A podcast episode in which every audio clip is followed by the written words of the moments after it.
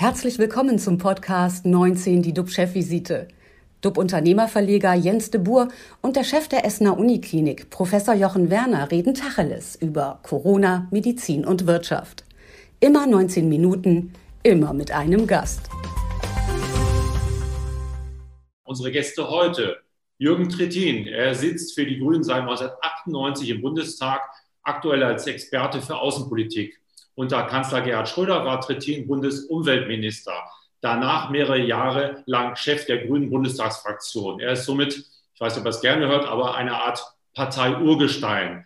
Was die Grünen planen, wie sie nach der Bundestagswahl im Herbst wieder zur Regierungspartei werden, das wird er uns gleich erklären. Und vielleicht auch, wie Werder Bremen, er ist nämlich Werder Bremen-Fan, habe ich gerade gesehen, wieder in die Bundesliga zurückkehrt. Guten Morgen, Herr Trittin. Guten Morgen. Als weiteren Gast begrüße ich Adrian Willig. Er ist jemand, der wahrscheinlich Herrn Trittin hin und wieder um den Schlaf bringt. Er ist nämlich, Adrian Willig ist Geschäftsführer des IWO. Das ist das Institut für Wärme und Mobilität. Und das ist sowas wie das Öllabor oder das Labor der Ölwirtschaft. Dahinter stecken Konzerne wie Shell und BP, aber auch mittelständischer Mineralölhandel und Hersteller von Ölheizungen. Die suchen nach neuen, nachhaltigen Lösungen für die Energieversorgung der Zukunft. Willig sagt, künftig geht es darum, Art und Zahl der regenerativen Quellen zu erweitern, zum Beispiel durch nachhaltige Biokraftstoffe, die eine Konkurrenz mit dem Nahrungsmittelanbau vermeiden. Guten Morgen, Adrian Willig. Guten Morgen, Herr de Bur. Bevor wir mit Ihnen beiden über Klimawandel, Folgen für die Wirtschaft sprechen, zunächst zu dir, Jochen. Was machen die aktuellen RKI-Zahlen und was beschäftigt dich heute besonders? Ja, wir schreiben ja heute Tag 207 dieses speziellen deutschen Lockdowns. RKI vermeldet 6.300 Neuinfektionen. Das sind 12.300 weniger als vor einer Woche. Die 7-Tages-Inzidenz liegt bei 41. Und bei uns an der Essener Uniklinik, da gehen die Zahlen auch weiter runter. Wir versorgen insgesamt nur noch 36 Covid-19-Patienten, 18 davon allerdings immer noch auf den Intensivstationen. Leider ist gestern ein weiterer Patient bei uns im Zusammenhang mit dieser Erkrankung verstorben. Was mich heute ganz besonders beschäftigt, das ist die kontroverse Diskussion zur möglichen in Europa noch nicht zugelassenen Impfung der ab 12-Jährigen. Während die Ständige Impfkommission bei uns, die STIKO, zunächst wohl keine allgemeine Empfehlung für diese Altersgruppe geben möchte, scheint Herr Spahn an seinem Plan der Verimpfung von ab 12-Jährigen festhalten zu wollen. Dafür wiederum wurde der Bundesgesundheitsminister gestern von Herrn Eugen Brüsch, dem Vorsitzenden der Stiftung Patientenschutz, scharf kritisiert. Vor wenigen Minuten habe ich unseren Chef-Virologen, den Professor Ulf Dittmer, gefragt, wie er dies beurteilt. Er verwies auf die unterschiedlichen Standpunkte. Die STIKO bewertet wissenschaftlich aus dem Blick des Impflings und Herr Spahn eben mit dem Ziel der Herdenimmunität. Auf jeden Fall aber sollten wir alle alles daran setzen, die Kinder nicht zu sehr in den Fokus einer öffentlichen Kontroverse zum Impfen zu ziehen, denn sie gilt es am wenigsten zu verunsichern. Jetzt freue ich mich riesig auf unsere beiden heutigen spannenden Gäste, Herrn Trittin und Herrn Willig. Das Thema Nachhaltigkeit beschäftigt uns am Essener Uniklinikum sehr. Wir haben ja die Transformation zum Green Hospital ausgerufen mit all den Themen. Ein Riesenprojekt, aber ich glaube, das ist genau der richtige Weg. Vorher aber kurz zu dir, lieber Jens. Was geht dir durch den Kopf? Ja, mich beschäftigt der Weg der Wirtschaft natürlich in die Nachhaltigkeit. Wie das geht, machen Unternehmen wie Beyond Meat vor. Die produzieren klimaschonende Fleischalternativen. Die müssen natürlich besser sein als das Original und der Preis muss stimmen. Man muss sich ein nachhaltiges Steak quasi wünschen und es muss besser sein als das, was aus Argentinien kommt. Dann greifen nicht nur Vegetarier und Veganer zu, sondern wir alle und Gewinner ist natürlich das Klima. Mit Technologie gegen den Klimawandel, das ist auch das Credo. Ich bin ja von meiner Unternehmerbörse bzw. Plattform, ich bin ja Verleger von dieser Plattform und aus meiner Sicht macht es eben keinen Sinn, den Diesel zu verbessern, damit das Klima ein bisschen weniger geschädigt wird. Wir müssen stattdessen die Entwicklung von Brennstoffzellen, also von alternativen Technologien fördern. Dann können wir mit grünem Wasserstoff aus Ökostrom Auto fahren. Und wenn wir die besten Brennstoffzellen der Welt entwickeln, dann können wir diese auch in die Welt exportieren. Und das ist quasi die Basis für unseren künftigen Wohlstand. Unsere Gäste heute haben beide den Klimaschutz als Ziel auch apostrophiert. Jürgen Trittin als Bundestagsabgeordneter der Grünen und Adrian Willig sucht klimaschonende Technik, die Mineralöl ersetzen soll. Mich interessiert, was das, was Sie vorhaben, für uns alle natürlich bedeutet. Herr Trittin, Diskussion um Inlandsflüge und Eigenheim. Die Grünen machen einmal wieder als Verbotspartei von sich reden. Können wir das Klima nur retten, wenn wir immer was untersagen, was unser Leben bis zur Corona-Pandemie geprägt hat? Und wie viel Einstein steckt in der DNA der Grünen? Ach, wissen Sie, nicht alles, was über die Grünen behauptet wird, ist auch zutreffend. Weder haben Grüne ein Verbot von Eigenheim gefordert. Ganz im Gegenteil, ich bin in meinem Wahlkreis, gerade in einem heftigen Kommunalwahlkampf. Wir wollen in Göttingen die Oberbürgermeisterin stellen. Da kämpfen wir für Eigenheimbesitzer, die von der Stadt gegängelt werden, weil sie sich keine Photovoltaikanlage aufs Dach setzen dürfen. Das ist durch den örtlichen Bebauungsplan verboten. Da verbietet jemand etwas ganz anderes, nämlich zum einen klimakluges, klimafreundliches Verhalten, aber verbietet Eigenheimbesitzern auch schlicht und ergreifend Geld zu sparen. In einer Situation, in der wir heute sind, ist der eigene Strom vom Dach deutlich billiger als der Strom, den die Stadtwerke oder andere Anbieter liefern.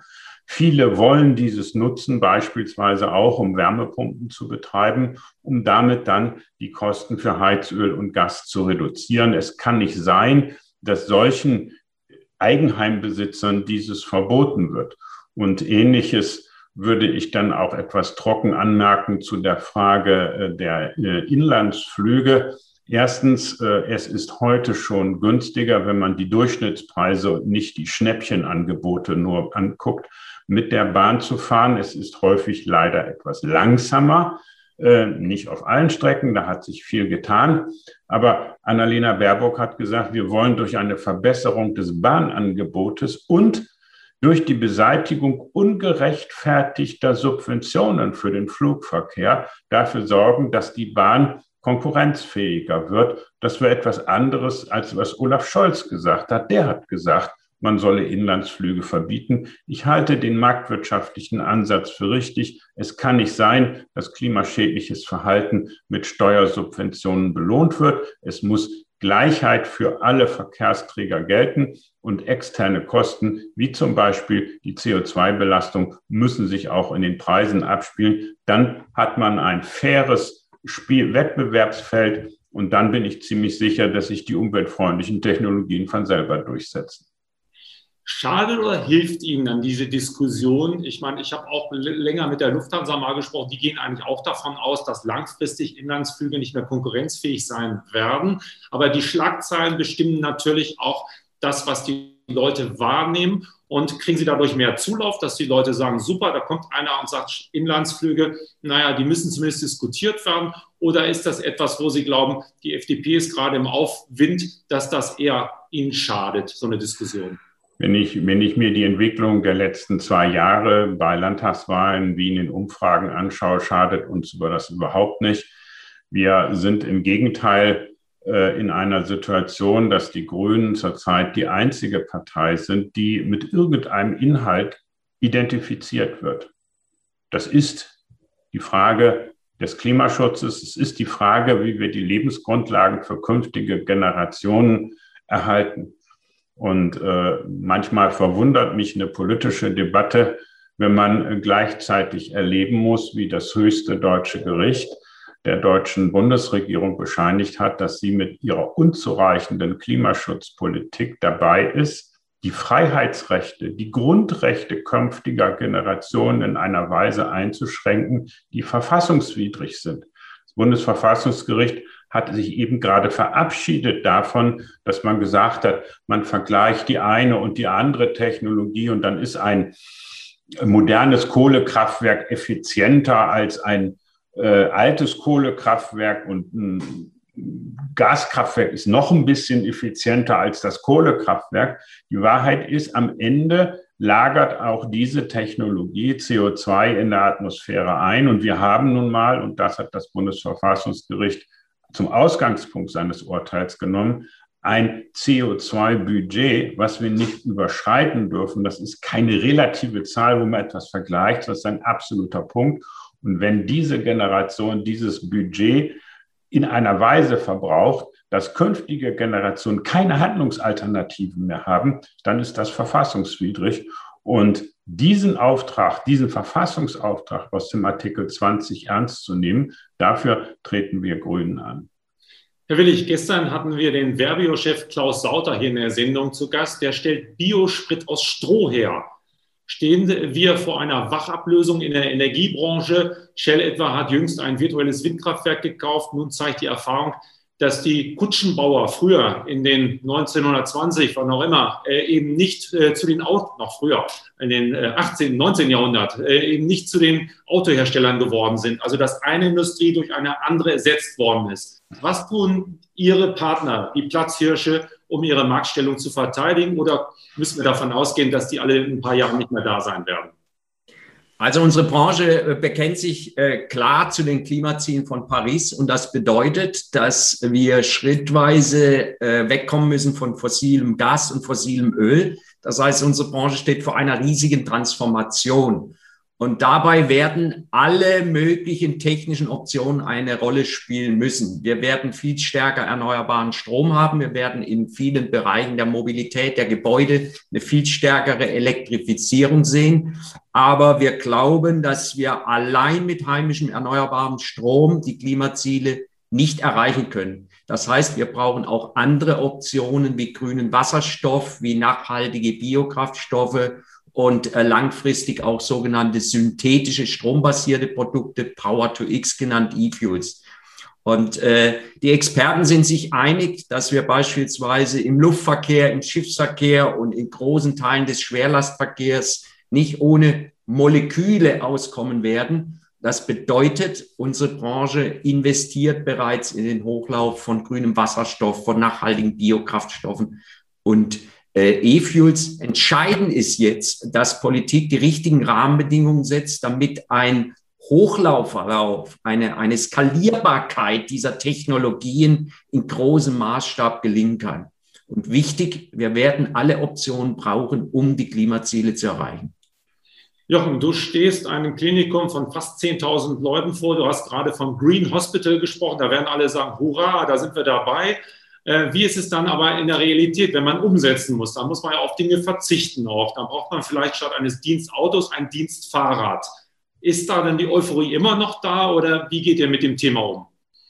Also ganz kurz zurück, 2015 haben wir ja quasi als Unternehmensziel Smart Hospital genannt, dass wir mehr Digitalisierung reinholen in das Klinikum, auch um die Mitarbeiterinnen und Mitarbeiter zu entlasten und darauf quasi basierend als Weiterentwicklung dieser nächste Schritt dann zum Green Hospital. Ich habe ja nun beides begleitet.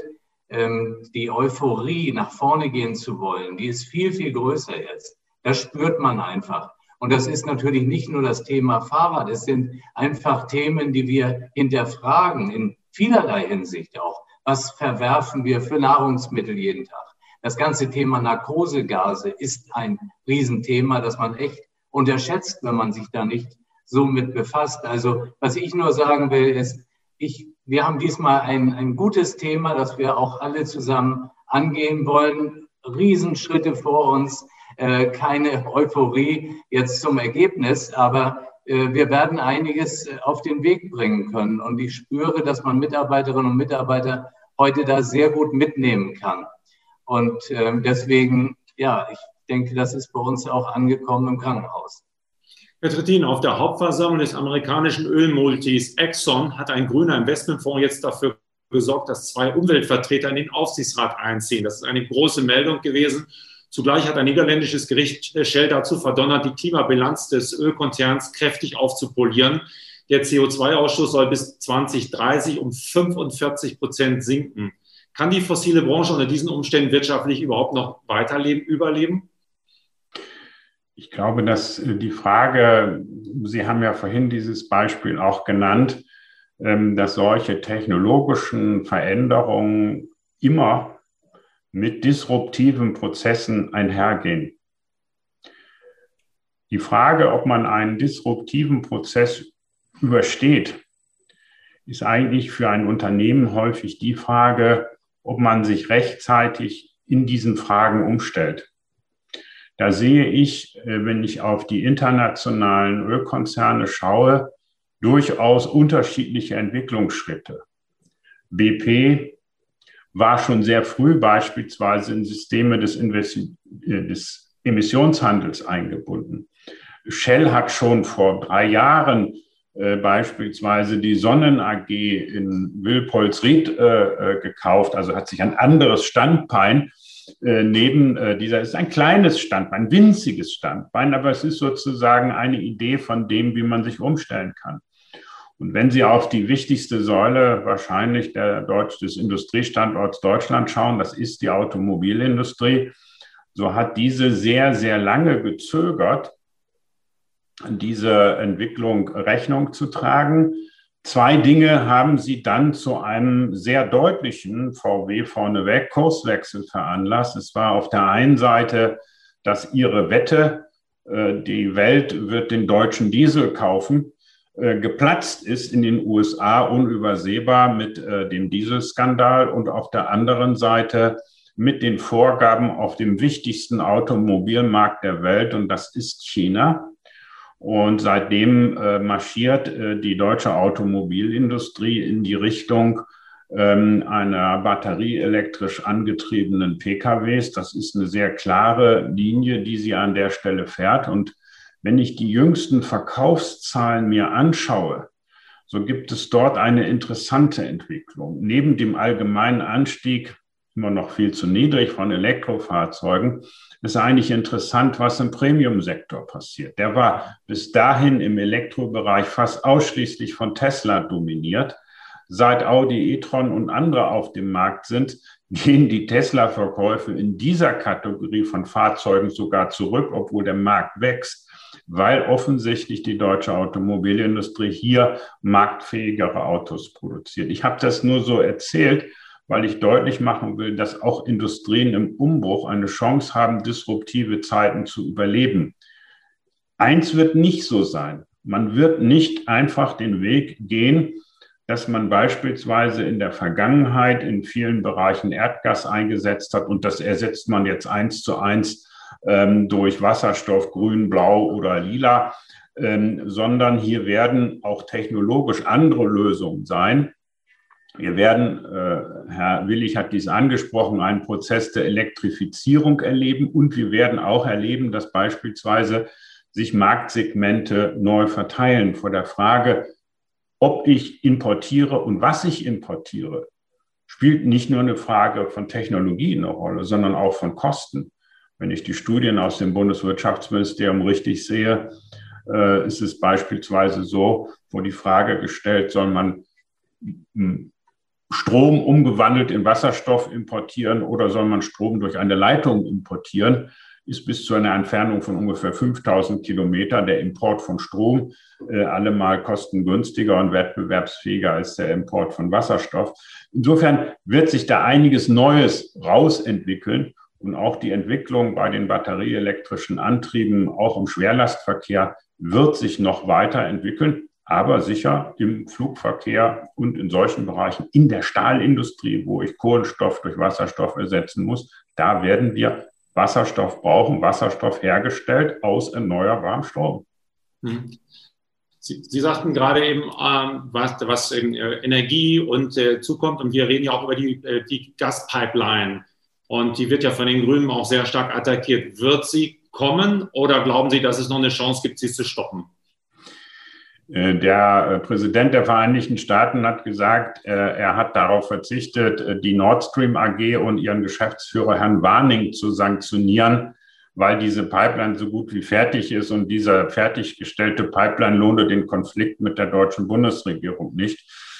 Ich bin nicht schlauer als Joe Biden. Ich würde mal vermuten, dass vor diesem Hintergrund diese Pipeline zu Ende gebaut wird. Die spannendere Frage für Gazprom wird sein, ob sich diese Pipeline jemals rechnen wird. Selbst wenn man unterstellt, dass eine so moderne Pipeline die letzte sein wird, die vom Netz gehen wird, werden wir uns komplett dekarbonisieren und das heißt ja auch aus dem Gas aussteigen werden. Nur, ob das in dem Zeitraum passiert, in dem die Abschreibung von den mittlerweile 10 Milliarden zu erfolgen hat über eine Pipeline, das ist eine sehr offene Frage. Ich glaube dennoch, dass Gazprom auf jeden Fall daran festhalten wird. Dafür hängt zu viel an Staatseinnahmen für den russischen Staat daran. Herr Willig, spätestens 2050 soll Deutschland komplett klimaneutral wirtschaften und mobil sein. Gibt es in 20 Jahren noch eine einzige Tankstelle? Und wenn es die noch gibt, gibt es da nur Kaffee, Snacks und mein Redakteur ist Raucher, der schrieb Rauchwaren. Das ist für den wichtig. Also ich bin sicher, es wird Tankstellen geben, deren Produktportfolio wird sich aber ändern. Schon heute investieren unsere Mitgliedsunternehmen in den Aufbau von Ladesäulen. Wir haben gerade das Thema angesprochen, Wasserstoff. Und das Produktportfolio wird sich ändern. Deswegen bin ich auch der Meinung, dass diese Unternehmen auch in Zukunft einen wertvollen Beitrag zur Energieversorgung leisten können. Sie haben Ingenieurs-Know-how, sie sind global vernetzt. Wir brauchen auch weiterhin den Import erneuerbarer Energie in flüssiger, gasförmiger und sonstiger Form. Und da bringen diese Unternehmen wertvolles Know-how, Kapital und Wissen mit und die entsprechenden Netzwerke. Aber klar ist, das Produktportfolio wird sich komplett ändern. Es wird hingehen zu mehr erneuerbarem Strom, es wird hingehen zu erneuerbarem Wasserstoff, es wird hingehen zu speziellen Produkten für die chemische Industrie, es wird zu mehr erneuerbaren Ladepunkten kommen. Herr Trittin hat das Beispiel genommen, aber sie brauchen dafür auch Unternehmen, die das können, die das Know-how haben, die investieren und die global vernetzt sind. Und deswegen, glaube ich, werden diese Unternehmen weiterhin eine Rolle spielen, aber sie werden keine fossilen Produkte mehr verkaufen, sondern andere. Und das ist natürlich eine spannende Geschichte und dazu braucht man geeignete Rahmenbedingungen. Nur ein Beispiel. Heute ist zum Beispiel die Energiebesteuerung von Kraftstoffen unerheblich davon, ob sie einen klimaneutralen Kraftstoff verkaufen oder einen fossilen. Das halten wir für falsch. Wir bräuchten eine Energiesteuer 2.0, die sich an den fossilen CO2-Emissionen bemisst, sodass jemand, der einen Kraftstoff herstellen möchte, der klimaneutral ist, dann auch einen Anreiz hat. Also CO2 muss einen Preis haben. Und man muss es aber so umgestalten, dass der Kraftstoff nicht einfach nur teurer wird, sondern ein Anreiz entsteht, in erneuerbare Kraftstoffe zu investieren. Nur ein Beispiel. Ein anderes Beispiel ist, man braucht natürlich Regeln und gewisse Rahmenbedingungen, damit der am Anfang noch sehr teure Herstellungsprozess von grünem Wasserstoff angereizt wird. Das heißt, das ist eine Vielzahl von Regulierungen bis hin zu Quotenregulierung und einer Umstellung der heutigen Energiebesteuerung. Aber ja, es wird Tankstellen geben, aber das Produktportfolio wird sich ändern, wie sich die gesamte Branche neu aufstellen wird. Neu aufstellen, nochmal Jochen, gibt es bei euch Pläne, auch CO2-neutral zu sein? Gibt es ein Datum für eine Klinik oder ist das etwas noch, wo man sagt, da denken wir nochmal drüber nach? Wir denken darüber nach, wir haben jetzt nicht irgendwie ein Ziel ausgerufen. Wir müssen einfach für uns sagen, wir haben uns auf einen Weg begeben. Es ist ganz, ganz viel zu tun. Drumherum gibt es die Politik, die uns auch Richtlinien geben wird. Von mir nur das klare Signal, wir wollen uns dort deutlich mehr engagieren als bisher. Herr Trittin, Archive sind da, dass immer mal wieder schöne Sätze aufpoppen. Und Sie haben als Bundesumweltminister gesagt, die Energiewende bis zur Nachhaltigkeit werde nicht mehr als eine Kugel Eis im Jahr kosten. Bereuen Sie diesen Satz im Nachhinein? Nein, überhaupt nicht. Sie war zu dem Zeitpunkt völlig zutreffend. Und für die anschließenden Verunstaltungen des EEG, die Herr Altmaier und Herr Gabriel auf den Weg gebracht haben, kann ich nichts. Sie mögen mir nachsehen, dass ich die Vorstellungen von Peter Altmaier, was eine ordentliche Portion Eis bin, nicht vielleicht unbedingt teile. Ja, letzte Frage noch, das muss ich aber als Norddeutscher stellen. Glauben Sie dann als bekennender Werder Bremen-Fan daran, dass Werder nächstes Jahr wieder erste Liga spielen wird? Oder ist nächstes Jahr die zweite Liga die erste Liga, bei dem, was sich da an Konkurrenz tummeln wird? Die zweite Liga ist heute fast die erste Liga von vor 20 Jahren, hätte ich fast gehabt, wenn ich einige Vereine dort sehe. Aber nichtsdestotrotz, wenn Werder den Umbruch den sie in der letzten Saison, nachdem man mit einem blauen Auge davongekommen ist, mit 2 Unentschieden aus der Relegation, muss man sich nochmal klar machen, man hat dieses nicht als Signal genommen, sich neu und anders aufzustellen, auch unter den geänderten und schwierigeren finanziellen Rahmenbedingungen. Das haben andere, ich verweise auf das Beispiel Union Berlin, besser hinbekommen. Dann wird das schwierig in der zweiten Liga. Ich glaube aber, dass im Verein es den Willen gibt, diesen Neuanfang jetzt tatsächlich anzugehen und tatsächlich auf einen neuen Kurs zu setzen. Und dann bin ich ganz optimistisch, dass wir dann nicht mehr gegen den HSV spielen müssen.